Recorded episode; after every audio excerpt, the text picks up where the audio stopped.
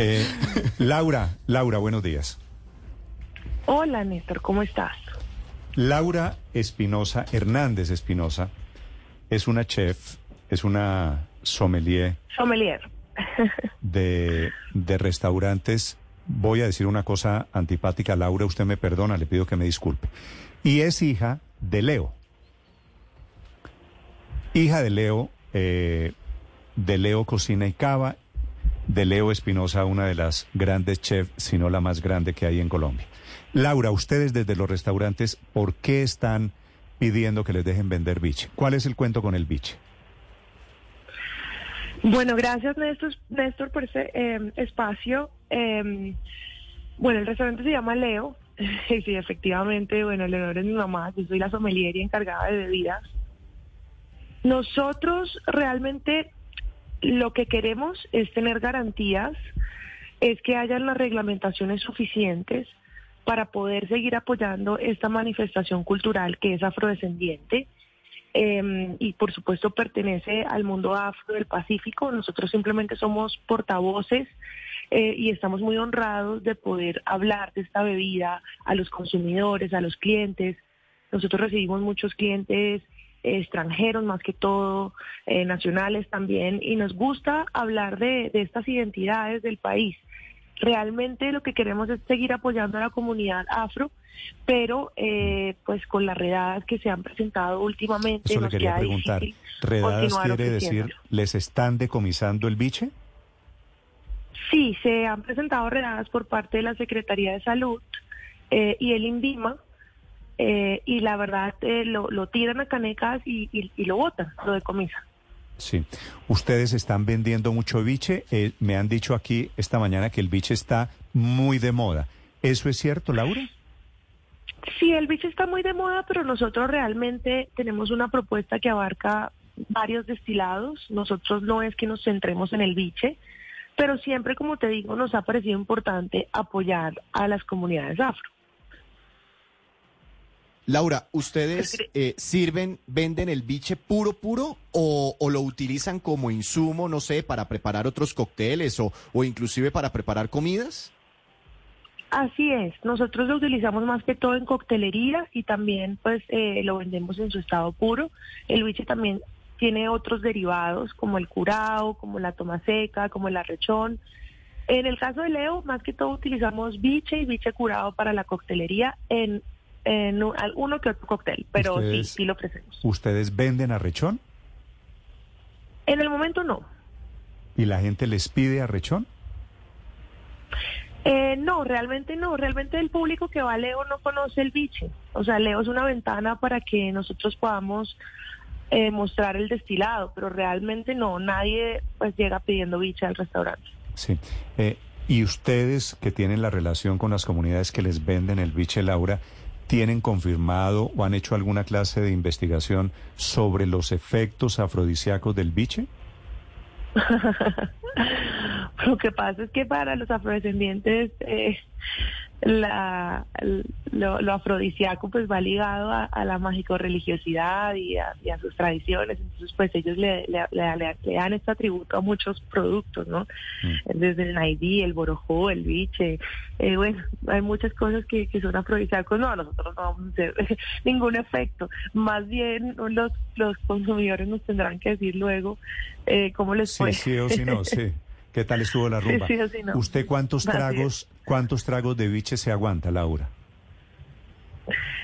Bueno, realmente yo, a mí me gusta consumir biche cuando estoy en el Pacífico porque es una manera de conectar con las comunidades. Nosotros trabajamos con las comunidades afro y nos gusta y esas han sido las veces como que más he tomado biche. Pero pues en la playa, en el entorno, eh, te debo decir que normalmente aquí en Bogotá no soy tan consumidora de biche.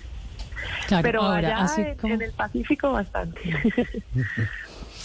así como con el licor adulterado hay problemas, por ejemplo, que puede ocasionar la pérdida de la visión, ¿cuál sería el principal problema de un biche mal hecho o en pocas condiciones de salubridad? Mm, No lo sé, a mí nunca me ha pasado. Me parece que el biche, a pesar de su artesanalidad, es un destilado muy noble. Realmente nunca he oído casos, ni yo he tenido casos eh, de, de un- de un biche mal hecho. Debe ser tal vez porque nosotros trabajamos con productores y transformadores que hacen las cosas bien hechas, que siguen buenas prácticas.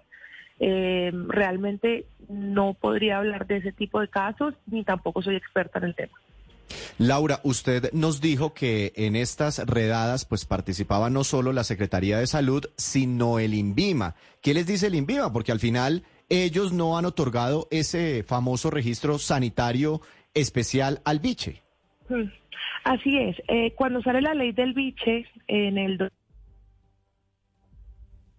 de aquí a cinco años, eh, pues el gobierno y las entidades adscritas se, se, se em, comprometen en apoyar a estos productores en ese proceso de formalización para la comercialización apropiada de la bebida. Entonces, ellos, por ejemplo, se comprometen en asesorarlos, en acompañarlos en la obtención de la Cámara de Comercio, en la formalización, en la obtención del INVIMA, pero tengo entendido pues que esto no ha tenido los avances que debió haber tenido para ya haber llevado dos años la ley. Entonces, ¿qué pasa? Que estos productores transformadores no tienen eh, INVIMA y aquí pasa algo y es que hay alianzas con terceros que han apoyado a estas comunidades en términos de diseño, de etiqueta, de embalaje, de distribución. Y aquí también ah, hay otro debate, otra razón que surge para que nosotros dejemos también de vender biche, y es que em, resulta que ha habido algunas acusaciones por parte de algunos líderes afrodescendientes de apropiación cultural.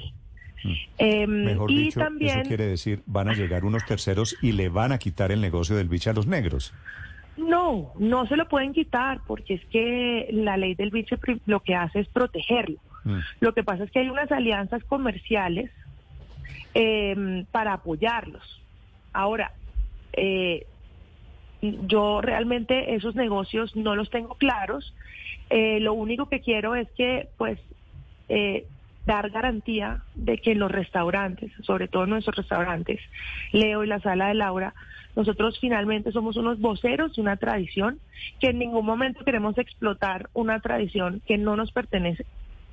Em, que realmente entendemos que esto es una fuente de ingresos muy importante para las comunidades del Pacífico y lo que queremos es generar canales de comercialización para que ellos puedan aprovechar económicamente esta manifestación cultural y que pues nos parece una lástima que haya eh, acusaciones como es que el vice se volvió bogotano o es que el vice es para eh, que los restaurantes de, blancos de Bogotá se enriquezcan porque pues realmente eso pues, no es ni nuestro negocio ni nuestra ni nuestra fuente de, ni de creatividad ni de nada. Esto lo hacemos porque realmente nos sentimos orgullosos de una identidad que no solo es afro sino que ya se ha vuelto nacional Mm. Pero pues em, creemos que cada, cada comunidad y que ellos estarán en su proceso y todas las decisiones que tomen son respetables. Sí. Y ojalá, al contrario, ojalá el biche sea nacional, pero se mantenga como símbolo de estas identidades tan del Pacífico. Laura, un gusto saludarla. Gracias por contarnos la historia del biche, tan de moda el biche. Gracias y un abrazo. Con mucho gusto. Gracias a ustedes.